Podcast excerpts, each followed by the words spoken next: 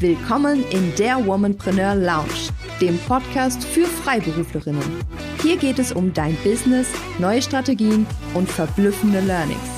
Deine Gastgeberin Doris Reimann kennt als Steuerberaterin und Mentorin die Herausforderungen von selbstständigen Akademikerinnen sehr genau. Let's Talk Leadership.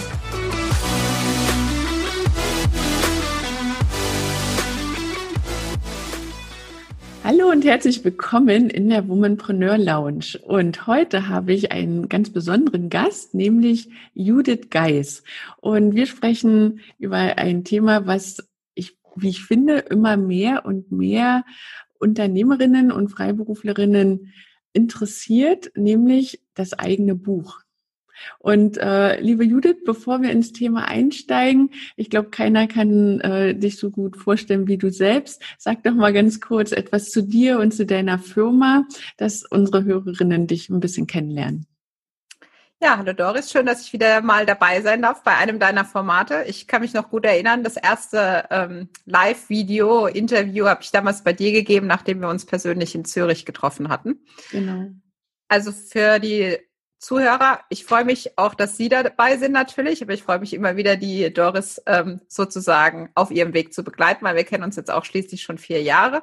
Mein Name ist Judith Geis. Ich wohne in der Nähe von Frankfurt, ähm, bin seit jetzt elf Jahren selbstständig und was mache ich? Die Spannung steigt. Ich berate Unternehmen nach amerikanischen Übernahmen und bin da natürlich in einer sehr starken Nische unterwegs und wie Doris schon sagt, habe jetzt gerade an meinem Erstlingswerk gearbeitet. Und nein, ich hatte nicht den Traum, schon immer ein Buch zu schreiben. Aber ne, mehr wird dann sicherlich die Doris jetzt im Verlauf des Gesprächs aus mir rauskitzeln. Genau, na das hoffe ich doch. Dann fangen wir doch einfach mal an mit der Frage, wie kam es denn überhaupt dazu, dass du dein Buch schreibst, wenn du jetzt, wie du gesagt hast, äh, das gar nicht wirklich vorhattest? Also für mich ist es so, dass ich schon seit vielen Jahren, und da kennen wir uns ja auch her, einfach ähm, eine Umgebung suche, wo ich selbst wachsen kann. Mhm. Und in einer dieser Gruppen gab es einen Post, wo mal die Frage gestellt wurde, wer schreibt denn dieses Jahr ein Buch? Und es ist vielleicht jetzt ein bisschen böse, das zu sagen. Da kommentierten halt viele, ja, mache ich. Und dann guckst du so, was machen die denn so? Und dann denkst du so, also wenn die das machen, dann, dann kann ich das auch. So. Was wir aber dabei vergessen, dass nicht jeder sich verpflichtet fühlt, weil er kommentiert, er schreibt ein Buch, auch ein Buch zu schreiben. Ich glaube, 95 Prozent der Leute, die da unter, drunter kommentiert haben, haben kein Buch geschrieben. Ja. Und für mich war es dann auch ein Weg, wenn ich jetzt mit Leuten, die sich im Bereich Bücher unterhalte, ähm, die da aktiv sind, dann sagen die, na ja, so schnell schreibt man eigentlich auch kein Buch. Also mir war das wichtig, nicht wie bei anderen, die dann irgendwie jahrelang an ihrem Erstlingswerk arbeiten. Das passt auch, passt auch irgendwie nicht zu mir. Also ich wollte halt relativ straff, relativ schnell voran. Und das war teilweise ja nicht alles in meiner Hand und daher nicht ganz so schnell, wie ich sonst gewohnt bin, Projekte abzuschließen. Ja, dein Buch heißt die Übernahmeformel und ähm, vielleicht erklärst du ganz kurz mal, worum es da geht. Also vielleicht mal der Grund, warum das ähm, das Thema sein sollte. Also für mich war es aus der Vergangenheit so, dass ich selbst eine Übernahme miterlebt habe und nenne ich es jetzt mal aus Arbeitnehmerperspektive, es nicht ganz optimal fand, wie das damals gelaufen ist. Und ich dann auch erstmal dieses Thema für mich so ein bisschen ad acta gelegt habe und ein bisschen in die Vermeidung gegangen bin einfach. Also ich habe teilweise keine Kunden angenommen, wenn sie amerikanischen Hintergrund hatten oder ähnliches. Ähm, und dann, weil wenn man sich mit den richtigen Leuten umgibt, wird halt mal die Frage gestellt, ja, aber du weißt ja, wie man es richtig macht oder du denkst ja zu wissen, wie man es richtig macht, warum teilst du das nicht? Und dass das ganz schön egoistisch ist, dass man das dann nicht teilt. So, und dann kam eigentlich diese Spezialisierung. Also ich war nicht schon die ganze Zeit auf diese amerikanische Übernahmethematik spezialisiert.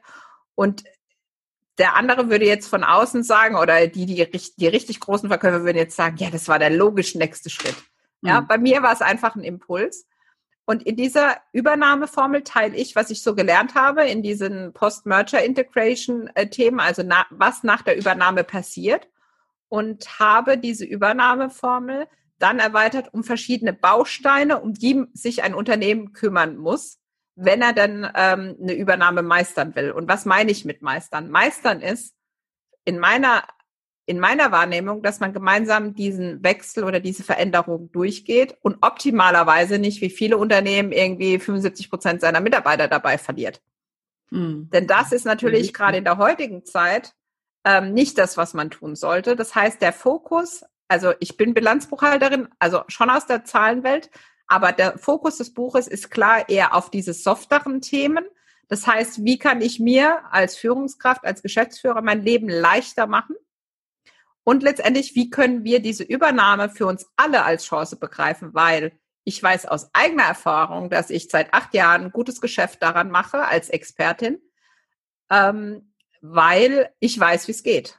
Mhm. Und das ist für mich eine Riesenchance. Hätte man mir das damals gesagt, als ich froh war, dass ich den Arbeitgeber gewechselt hat, hätte ich gesagt, nee, mache ich auf keinen Fall. Aber heute ist es für mich langfristig gesehen eine Chance. Und habe ich die gleich selbst gesehen? Nein, habe ich nicht. Sondern ich hatte dann jemand, der quasi, also das, die Kunden wollten das einfach. Ich wollte das nicht. Und dann, wenn du beim fünften Mal Nein sagst, dann musst du halt mal überlegen, so, okay. Also wenn die das aber wollen, ähm, dann muss ich mal drüber nachdenken. Und die ganzen Themen, die das Unternehmen, die Mitarbeiter, die Geschäftsführer und Führungskräfte dann begleiten, die Ängste und die Sorgen zum Beispiel oder die Dinge, die sie jetzt neu aufbauen müssen, oder ganz banal, ich meine, bei dir in der Nähe ähm, wird ja gerade heftig gebaut. Ja. In aller Munde. Ähm, Wir können auch kurz sagen, wer es ist. Weil ich genau. sag mal, weiß ja sowieso jeder. Das ist Tesla genau. sicherlich. Meinst genau. genau. Genau. Und da ist es halt auch so, ja. Ich hatte ein Interview mit dem Business Insider und äh, die, die Journalistin hatte mit vielen gesprochen, also mit verschiedenen Experten dann, die dann so overt. Und das Einzige, die, ich war die Einzige, die gesagt hat, ohne jetzt Vorurteile hier reinbringen zu wollen, aber ist er sich da sicher, dass jeder, der dort wohnt, ein gutes Englisch spricht mhm. und dann potenzieller Arbeitnehmer ist? Ja, aus der Historie gesehen könnte man ja vielleicht äh, davon ausgehen, dass das nicht so verbreitet ist oder nicht in dem Niveau. Und das sind halt so die Sachen, so diese banalen, also für mich banalen Dinge. Also wenn ich mit einem Amerikaner spreche, soll ich das auf Englisch tun, weil die Wahrscheinlichkeit, dass er Deutsch spricht, ist geringer. Wobei auch da nicht zu unterschätzen, öfters ähm, entpuppen sich manche Amerikaner durchaus in der Lage, deutsche Sprache zu sprechen. Warum? Weil sie natürlich viele Übernahmen begleiten oder in den Abteilungen sind, wo sie international arbeiten. Und dann verstehen die vielleicht nicht jedes Wort, aber sie verstehen. Und das ist auch zum Beispiel was, dass jemand sagt, passt darauf auf. Das heißt nicht, dass man misstrauisch durch die Gegend laufen soll, sondern das ist einfach ein Stolperstein. Wenn ich über jemanden, also unabhängig davon, dass mhm. unhöflich ist, aber wenn ich in der Kantine über jemanden spreche und er versteht mich, obwohl er mich eigentlich nicht verstehen sollte, dann habe ich danach vielleicht keine Chance mehr. Ja. Guter Punkt. Ja. genau. Und das ist halt für mich wirklich der Punkt. Also gerade weil ich selbst die Chance nicht gleich gesehen habe, weil natürlich, wenn man in der Situation ist, aber wo man dann wirklich sagt, okay, wie wandle ich das Ganze als Chance für mich um? Und dann werde ich auch oft gefragt, bedeutet das, dass ich im Unternehmen bleibe, damit es eine Chance für mich ist? Nein, ich bin auch nicht geblieben. Mhm. Ähm, aber das würde einen anderen Podcast füllen. Ähm, sondern es geht dann wirklich darum, okay, was ist diese Qualifikation? Also mich sprechen fünf Kunden an, ob ich sie da begleite und ich ähm, sage nein. Das heißt, ich habe meine Chancen erstmal nicht ergriffen und die Chance kann ganz, ganz unterschiedlich sein und das den positiven Tenor, also nicht hier wie in Up in the Air, George Clooney reist durch die Gegend und entlässt die, Leu äh, entlässt die Leute. Werde ich auch sehr oft gefragt, passiert es dann? Ich kann nicht definitiv Nein sagen, aber die Frage ist halt auch, wenn ich einen guten Job mache, warum sollte dann jemand kommen, der mich quasi entlässt? Und wenn ich einen guten Job gemacht habe für die eine Firma, dann kann ich das auch für die andere und dann ist es wieder eine Chance, was nicht irgendwie rechtfertigen soll, was da teilweise passiert. Aber wir brauchen uns nur in deutschen Unternehmen umzuschauen. Auch die sind teilweise nicht gerade pingelig mit ihren Mitarbeitern. Und genau diese, diese Geschichte und wie gesagt, wirklich konstruktiv. Also Herr B, den wird man dann kennenlernen im Buch. Der reist halt quasi durch diese Übernahmesituation und ähm, wir zeigen äh, halt in dem Buch oder ich zeige in dem Buch wirklich gemeinsam mit ihm, wie man es halt macht, manchmal auch, wie man es nicht macht. Und ganz komprimiert gibt's dann halt nochmal Tipps, quasi zu, für die Schnellleser, ähm, wo man dann sagt, okay, den und den Tipp äh, würde ich jetzt mal beherzigen. Mhm. Das klingt äh, wirklich sehr durchdacht, vor allem im Grunde wie so ein ja, wie so ein Schnellleitfaden, ja, der, sag ich mal, für Ungeduldige alles zusammenfasst. Also im Grunde kann man sagen, hast du für dein Buch ähm, all deine Erfahrungen, die du aus deiner eigenen Arbeitnehmertätigkeit damals äh, hattest, verknüpft mit deinen Beratungen, die du ja jetzt machst und hast quasi geschaut, ich habe ja schon ein Bild von äh, dir gesehen, das ist ja wie so ein Kreislauf, äh, hast geschaut, welche Punkte sind quasi immer ja, sag ich mal, zu, zu beleuchten. Und, genau, also wo, wo knirscht's immer im Endeffekt? Ja, und es knirscht halt, wenn, wenn man jetzt banal gesagt, äh, wenn man halt nicht richtig kommuniziert und das ist egal in welchem Unternehmen so, da wird halt woanders kommuniziert, halt nicht offiziell, sondern dann läuft man in der Kaffeeküche vorbei oder äh, im Treppenhaus, wo man dann irgendwelche Gespräche mithört. Und ähm, wir wissen, und Produktivität ist nicht gerade günstig für, für, Mitarbeiter, äh, für Unternehmen. Und äh, die gilt es ja zu vermeiden. Also wenn meine Mitarbeiter mehr über was vielleicht irgendwann mal kommt, was irgendwer gehört hat, wenn er sich darum kümmert, kann er sich nicht darum kümmern, seine Arbeit zu machen. Und damit ähm, ist es auch so, dass die gewohnte Produktivität, also das, was ich gewohnt bin von meinem Mitarbeiter als Ergebnis und Geschwindigkeit, dass die sich massiv verändert. Und das andere ist auch in dieser Extremsituation, wo man sich ja oft befindet, verändern sich Mitarbeiter, weil jeder geht mit diesem neuen Stress oder mit dieser Sorge, mit dieser Angst ganz, ganz anders um. Und das bedeutet natürlich für Führungskräfte, ich muss da wirklich sehr wachsam sein, was da passiert. Äh, und letztendlich als Führungskraft wie auch Geschäftsführer, ich muss auch gut auf mich aufpassen. Ja, weil klar, aufgrund der Zeitverschiebung könnte ich Tag und Nacht arbeiten. Sollte ich das? Vielleicht nicht oder vielleicht nicht lange. Ja. ja. Aber ähm, das ähm, sollte in ein Buch äh, gegossen werden, dann irgendwie, wie gesagt, dieser Impuls war einfach nur der Post. Andere gehen dann zum, äh, scrollen dann weiter und ich hab, mich hat das irgendwie getriggert einfach. Mhm. Und also ich sag mal, diesen, diesen Kreislauf, den hattest du ja wahrscheinlich nicht schon in dem Moment, als du angefangen hast, das Buch zu schreiben. Wahrscheinlich äh, kam das dann erst so mit dem Schreiben oder äh, war es dann vielleicht auch so, dass ähm, dein Verlag, denn du machst das ja nicht im Self-Publishing, was man auch nochmal äh, vielleicht gleich nochmal sagen muss, sondern äh, du hast ja wirklich einen Verlag, einen Fachverlag, der dein Buch herausbringt.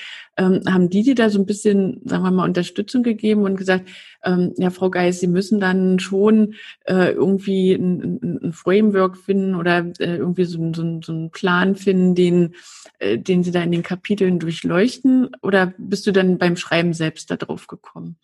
Also ich hatte ein Framework und wir haben dann, also im Vorfeld schon, mhm. ähm, und habe dann durch das Schreiben des Buches gelernt, dass das Framework ähm, so nicht umsetzbar ist oder so nicht in dem Sinne erklärbar ist. Also wir sind von Schritten ausgegangen anfänglich. Ja. Was bedeutet aber, dass ich einen Schritt nach dem nächsten mache. Aber das Problem ist irgendwann wie in jedem Projekt, du weißt, am Anfang hat man noch so viel Zeit für alles und irgendwann kommt alles gleichzeitig. Und äh, wie soll ich das anhand von Schritten? Und dann haben wir ganz viele verschiedene Namen erarbeitet. Wenn ich wir sage, ist im Hintergrund äh, eine Lektorin mit dabei oder auch mit meinen Mitarbeitern. Teilweise habe ich auch Mitarbeiter, die selbst betroffen waren von der Übernahme. So, das war dann irgendwie nicht mehr logisch. Und ähm, dann ging das jetzt eigentlich fast bis zum Schluss, das darf man so fast gar nicht sagen, äh, dass das hin und her geruckelt wurde, mhm. äh, damit es auch passt und dass ich weiterhin das Gefühl habe, dass meins ist. Ähm, der Verlag selbst hat mir relativ freie Hand äh, gelassen. Also vom Verlag kam da jetzt, äh, dass, es, dass sie sich inhaltlich eingemischt hätten, nichts. Die andere Sache war halt wirklich so dieses, und das kann ich jedem, jeder Expertin auch mitgeben. Also es passiert sehr viel mit dir, wenn du ein Buch schreibst. Also das war massiv äh, von meiner Seite unterschätzt worden. Kannst dich erinnern, vielleicht letztes Jahr, als wir auch während dem Lockdown gesprochen haben äh, da dachte ich noch, ja, das Schreiben an sich ist das Schlimme. und dann kommt halt dieses so, ja, wer bin ich denn? Ähm, Gerade dieses äh, neudeutsch gesagt Imposter-Syndrom, ja, wer bin ich denn, dass ich mich da jetzt als Expertin, dann klappt das manchmal wie in anderen Projekten halt auch, klappt das nicht so am Schnürchen, dann zweifelt man auch an sich. Und das andere ist halt wirklich, das ist nochmal eine andere Art, nach außen zu gehen, was was ich glaube 2017 oder 2018, als wir uns in Zürich gesehen haben, war, was da das Facebook Live-Video war, war halt letztes Jahr das Buch. Und dann der Klassiker, jeder von uns hat Angst vor Kritik. Also ich habe Angst vor Kritik, ich gebe das offen zu. mhm. kann das mittlerweile auch offen zugeben. Also jeder von uns hat bei Amazon schon mal Rezensionen und ein Buch gelesen und die waren ja nicht immer alle nett. Ja. Und äh, die eine oder andere Nacht habe ich dann schon damit verbracht, äh, was dann da irgendwann mal stehen wird. Ähm, weil es mich einfach beschäftigt hat oder weil ich diesen Druck mir selbst auch gemacht habe. Mhm. Und das ist halt auch dieses, diese immense Persönlichkeitsentwicklung, die man da in dem Prozess macht, so wie du das jetzt durch deine Frage nochmal mehr hervorgebracht hast, das habe ich halt neben dem anderen auch komplett unterschätzt. Also ich habe halt gedacht, das schreibe ich halt mal. Und Blogbeiträge habe ich ja eh und dann fasse ich das irgendwie zusammen und es hört sich ja überall auch so leicht an. Mhm. Aber es ist schon, es ist ein Projekt, auch das musste ich erstmal lernen, obwohl ich Projektmanagerin bin. Und dann halt auch, dass ich genauso wie meine Kunden nicht alles alleine machen kann. Und dann geht's halt los. Okay, wen nehme ich an Bord? Wer passt da am besten? Ist dann die Lektorin, die zu allem Ja und Amen sagt, mit der ich, ähm, die richtige, mit der ich zusammenarbeite, oder wie in meinem Fall, die mir erstmal den Kopf gewaschen hat und gesagt, so können wir nicht weitermachen. So. und ähm, das sind halt alles so, so Dinge, wo sich das, sage ich jetzt mal, zurechtruckelt. Und äh, bei, bei mir war es halt wirklich auch, ähm, wenn ich Leute, die selbst Bücher schreiben, äh, frage, war das alles ziemlich fix, was wir da gemacht haben. Ja, okay. Ja. Also wie lange hast du gebraucht? Also die erste Idee war vor zwei Jahren im Januar. Dann haben wir im Sommer drauf angefangen mit dem, also wir haben das mit dem Exposé. Das heißt, dann haben wir im Herbst, genau, dann haben wir im Herbst die Verlage angerufen und kontaktiert und dann war das nicht so, dass die alle hellauf begeistert waren. Also man hat ja dann so eine Top-Liste, bei wem man äh, veröffentlichen will. Und auch das, wenn ich jetzt mit, mit den Leuten spreche, die es länger, die sagen, ja, ich habe teilweise drei Jahre gebraucht, bis mein Buch irgendjemand interessiert hat, ja. Mhm. Und ähm, jetzt kommt natürlich für den einen oder anderen, ja, aber mit Kindle und so weiter ist ja ganz einfach, machst halt eben mal ein E-Book und so.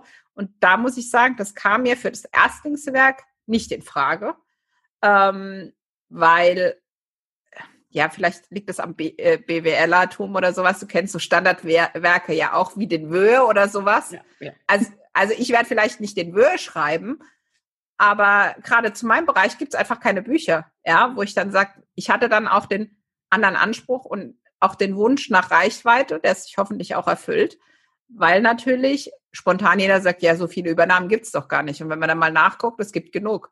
Das habe ich neulich bei dir bei einem Post irgendwo gesehen. Da dachte ich, wow, das hast du nicht irgendwo geschrieben. Alle 15 Minuten oder so wird eine, ähm, ein deutsches Unternehmen von einem amerikanischen. Ich glaube, oder 10 oder 11, ich weiß es gerade ja. nicht. Also so irgendwie. Genau, und da dachte ich, wow, das ist aber. Nee, aber es war in der Stunde, glaube ich. Ach, in, 10 ja. in der Stunde oder sowas. Ich muss mal nachgucken, weil ähm, die Quelle war, kam woanders aus einem anderen äh, Podcast mhm. von einem Kollegen von mir, von dem Dirk Braun der dann für ein Podcast-Interview mit mir recherchiert hatte und die das dann aufgebracht hat. Ja. Für mich sind es 120 bis 140 äh, im Jahr. Ja. Definitiv wird jetzt die aktuelle Situation dazu führen, dass es mehr sind. Mhm. Ja. Und das andere ist natürlich, der Fokus ist momentan stark auf China ähm, in der Presse äh, über die Diskussion. Das heißt aber nicht, dass keine Amerikaner übernehmen mehr. Mhm. Das ist halt auch die Frage, ist es relevant? Sicherlich, aber auch da wieder dieses Nischenthema äh, habe ich mir halt mehr zugetraut, mit Unterstützung von einem Verlag das nach außen zu bringen, weil ich sage jetzt mal, aktuell ist es vorbestellbar bei allen, äh, ob es jetzt Amazon ist, Hugendubel oder wie Weltbild äh, Österreich und äh, keine Ahnung, ja. Also es war, war als ich das, also ich habe das tatsächlich an Weihnachten entdeckt, weil mein Google Alert angeschlagen hat. Da habe ich gedacht, Dass oh, man schon vorbestellen kann, meinst du? Ja. ja. Achso. Der Verlag hat noch gar nichts gesagt. Also der Verlag ist gedanklich aktuell gerade noch nicht so weit, ja. äh, weil die noch in der Vorproduktion sind. Aber das war dann so, oh, Mist, es geht los. Und jetzt von der reinen Schreibzeit, also wie lange hat das gedauert? Von März bis Oktober. Ja, okay. Also nur einfach mal, dass, dass unsere Zuhörerinnen. Aber das ist nicht normal. Also ohne dich jetzt unterbrechen zu wollen. Also mhm. das ist nicht normal. Okay also als ich auch mit dem Verlag äh, gesprochen habe, da hat die mir, wir haben im Februar gesprochen, also kurz vor dem Lockdown, dann habe ich gesagt, okay, im März, also ursprünglich war dann der Plan, ich schreibe das halt mal eben ein bisschen im Sommer, mhm. also wie gesagt, komplett unterschätzt. Und dann haben wir so gesprochen, haben gesagt, ja, 30.09. klingt gut, das schaffe ich dann, dann mache ich den Sommer da mal ein bisschen was und das passt schon. Mhm. Ganz ehrlich, es war tough. Also ich hatte noch ein Vollzeitprojekt ab nach dem äh, ab Juni und in Kombi war das halt schon. Ne? Also bis dann die Rohfassung stand, waren wir bei Juli, obwohl ich durch den Lockdown natürlich intensiv Zeit hat, hatte. Und dann hat mir Testleser nochmal gehabt und dann haben wir mehr oder weniger, ähm, wir haben eine Verlängerung gebraucht, weil wir am, als wir die Grafik erstellt haben, zur Übernahmeformel mit dem Baustein, mhm. Ist uns aufgefallen oder mir aufgefallen, warum es teilweise ein bisschen schwerer zu lesen war. Also man kennt ja, jeder kennt das Buch, das liest man einfach in einem Schritt durch. Ja. Und in dem Buch war dann irgendwie so ein bisschen schwere Kost so gefühlt. Und dann sehe ich diese erste Visualisierung von der Grafikerin und dann fällt mir halt auf, dass die Bausteine geändert werden müssen, damit sich dann auch leichter lesen lässt. Mhm. Jetzt denkt man ja gut, zwei Bausteine, was ist das? Ja, aber dann bedeutet das natürlich nachfolgend, dass im Buch umgestellt werden muss. Und wenn du zwei Kapitel hin und her schiebst, ist es schon Aufwand, weil ja alles eigentlich aufeinander irgendwie aufbaut oder sich gegenseitig in Relation. Also diese Nacharbeit, nachdem jetzt erstmal das, äh, der Draft da war, war, war immens. Und ähm, jeder von uns weiß, am Ende von einem Projekt ist man einfach müde und kann es nicht mehr sehen. Und äh, das war dann nochmal, ja, 3. Oktober letzten Jahres, werde ich nicht vergessen, dieses Wochenende wirklich die Final-Finalfassung nochmal lesen, dann nochmal die letzten Änderungen und dann passend zu meinem Geburtstag, einen Tag vorher am, am 9. Oktober abgeben. Warum? War ganz wichtig, weil wir ja da gemeinsam entschieden hatten, dass wir dann gemeinsam, also du dein, ich meinen Podcast launchst. Genau. Das war dann, also ich meine, es gibt schlauere Dinge, als ein Aber Buch und Podcast gleichzeitig zu machen. Aber wir beide als Zahlenmenschen fanden natürlich die 10.10.2020 mega genial, ja, muss man einfach mal sagen.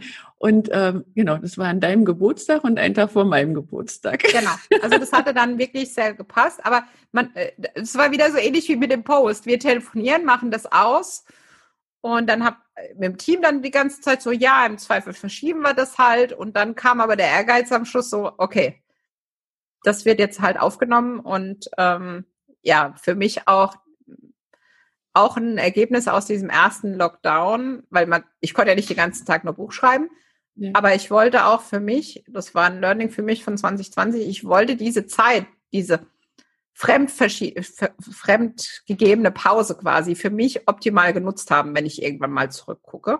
Das mhm. ist diesmal anders. Diesmal will ich, will ich nicht so viel machen. Ja. Ähm, weil ich halt auch gemerkt habe, ich meine, das Projekt hält halt noch an, wenn das Leben irgendwie gefühlt irgendwie weitergeht. Und das hatte halt zur Folge, dass es wirklich, naja, Arbeitszeiten waren, die ein bisschen entfernt sind von deiner 25-Stunden-Woche.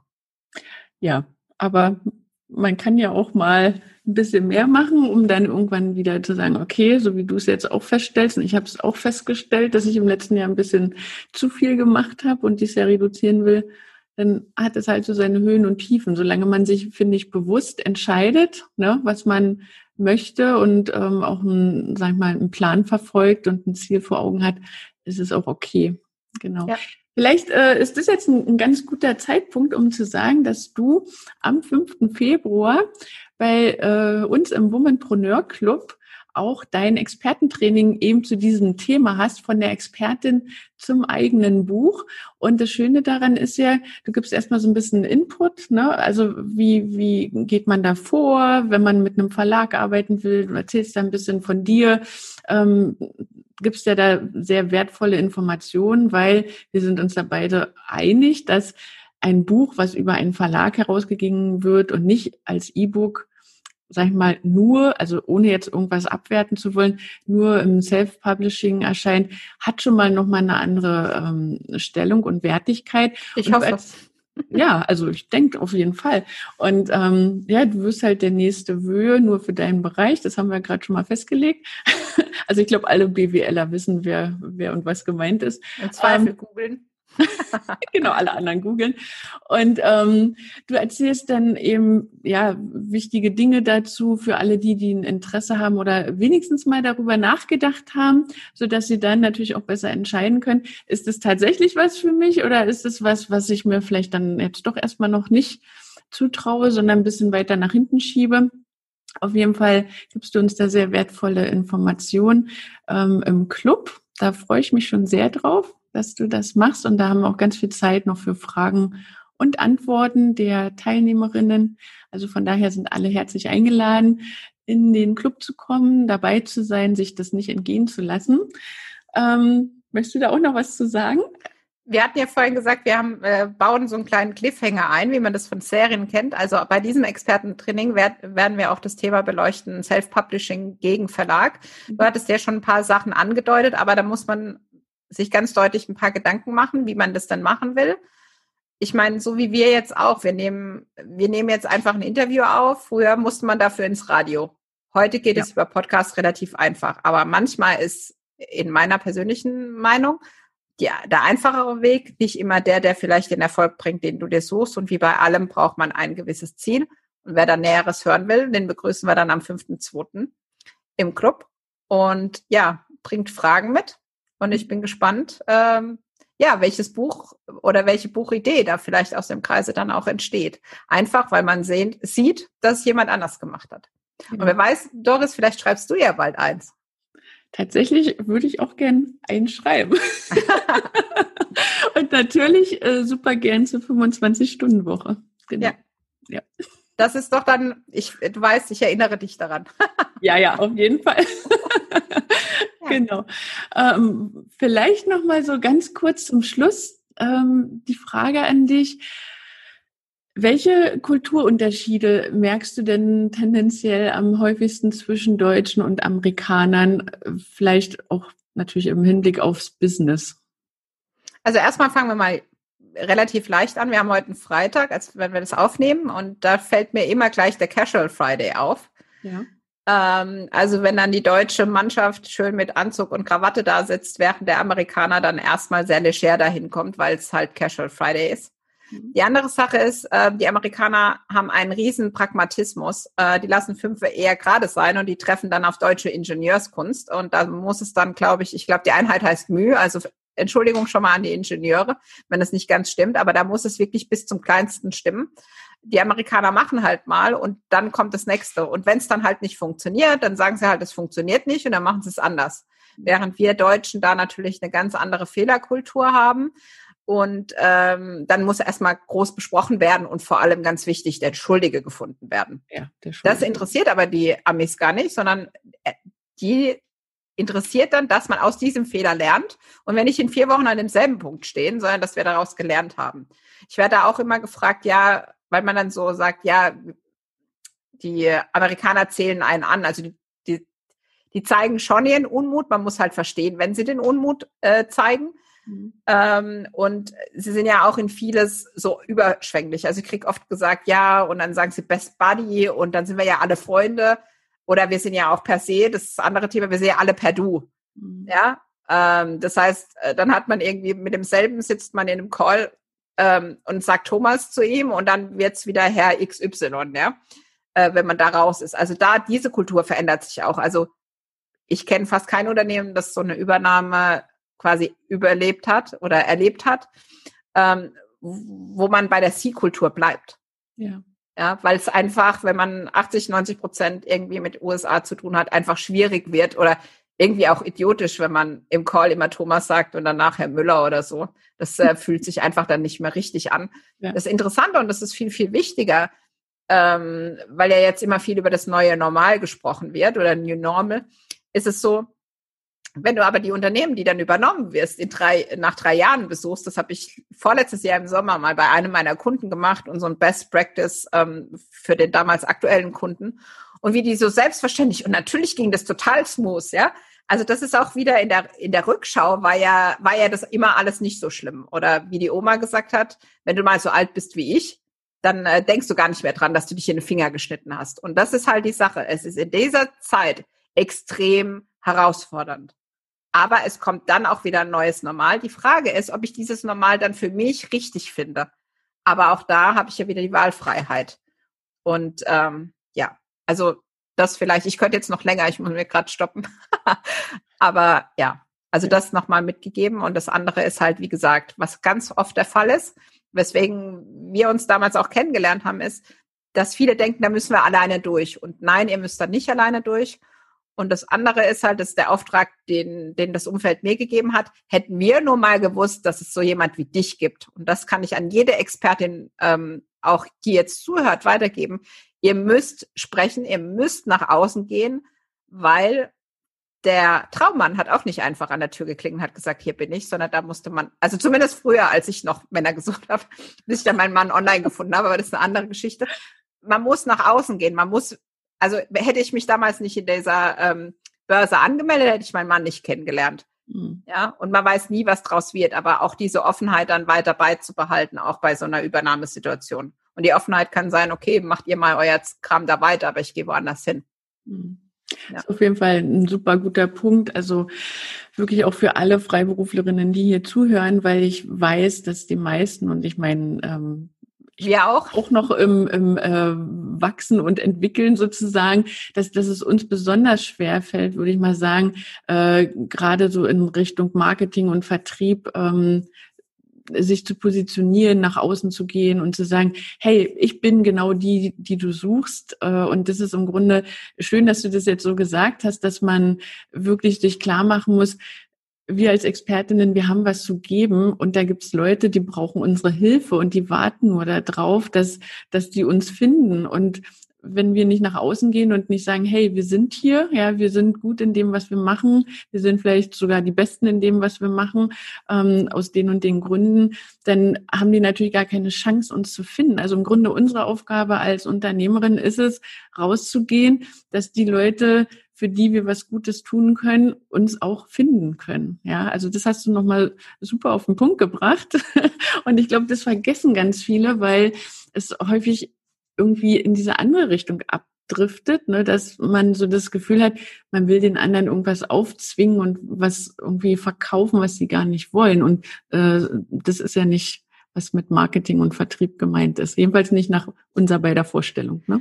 Also bei mir ist es halt auch so, ähm, was jetzt dadurch halt passiert durch die Sichtbarkeit ist, wenn der Kunde dann mal zu mir kommt, da geht es nicht mehr darum, was kann ich, mhm. sondern wie funktionieren wir beide zusammen. Und das ist ja oft so, dass, also ich kann, bin zum Beispiel kein Fan von Kaltakquise, also da irgendwie rumtelefonieren. Gerade gestern habe ich wieder so einen komischen dilettantischen Telefonabruf, äh, Anruf einfach äh, abge, äh, abgewimmelt. Da ja. hat mir jemand erzählt, dass ich irgendwo meine Handynummer eingetragen hätte, was überhaupt nicht stimmt, mhm. äh, weil ich da sehr sensibel bin. Aber auch da wieder, ähm, es ist einfach eine Möglichkeit und ähm, müsst ihr jetzt alle mit dem Podcast starten, müsst ihr alle ein Buch schreiben? Nee, definitiv nicht.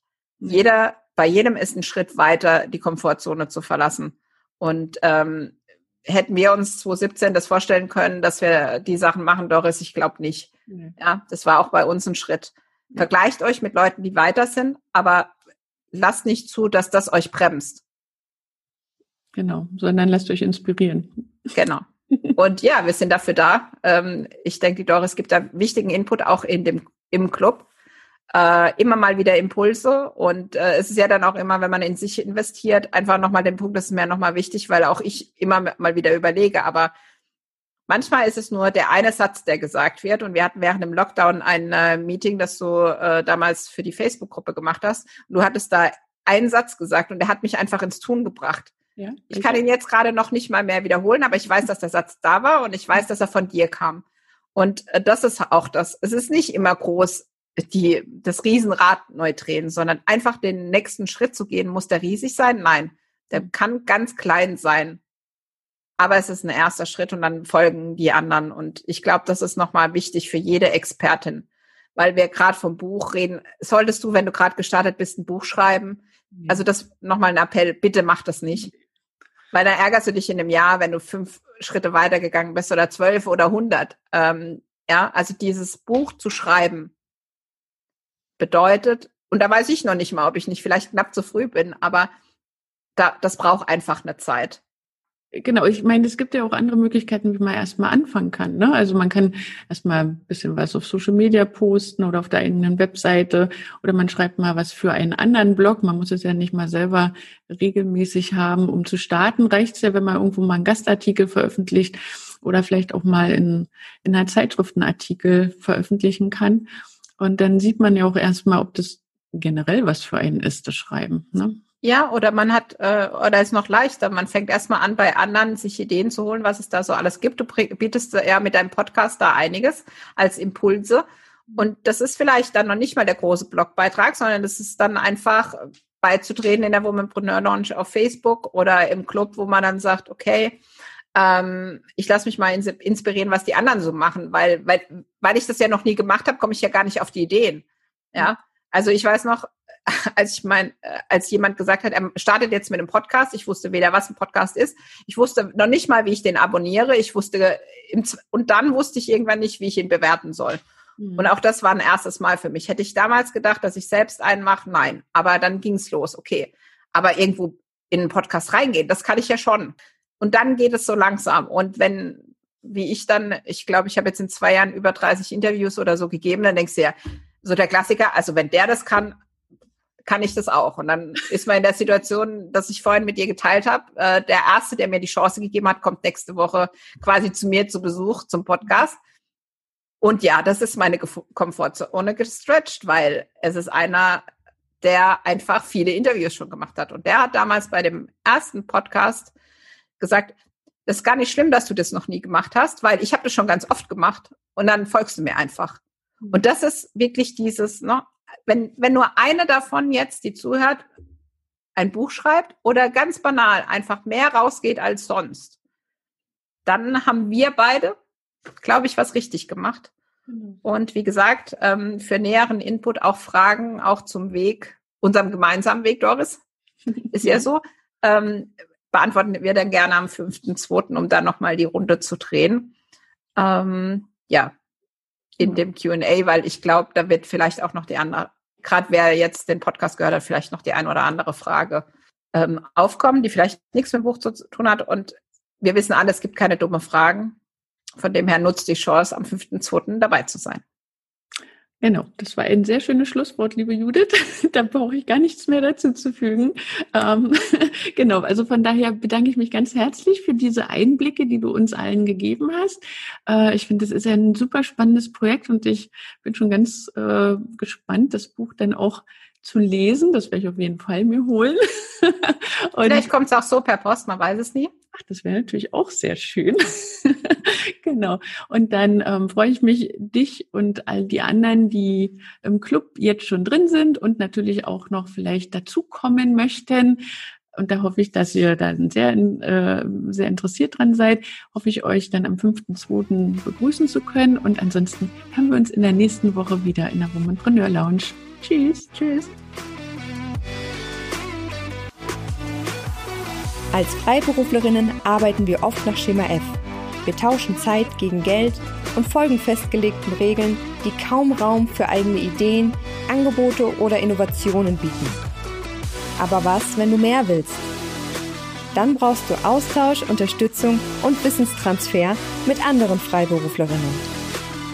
Ich lade dich ein in den Womanpreneur Club. Das ist Deutschlands erster Business Club exklusiv für Freiberuflerinnen. Werde Teil unserer starken Community. Den Link zu uns findest du direkt in den Show Notes. Wir freuen uns auf dich.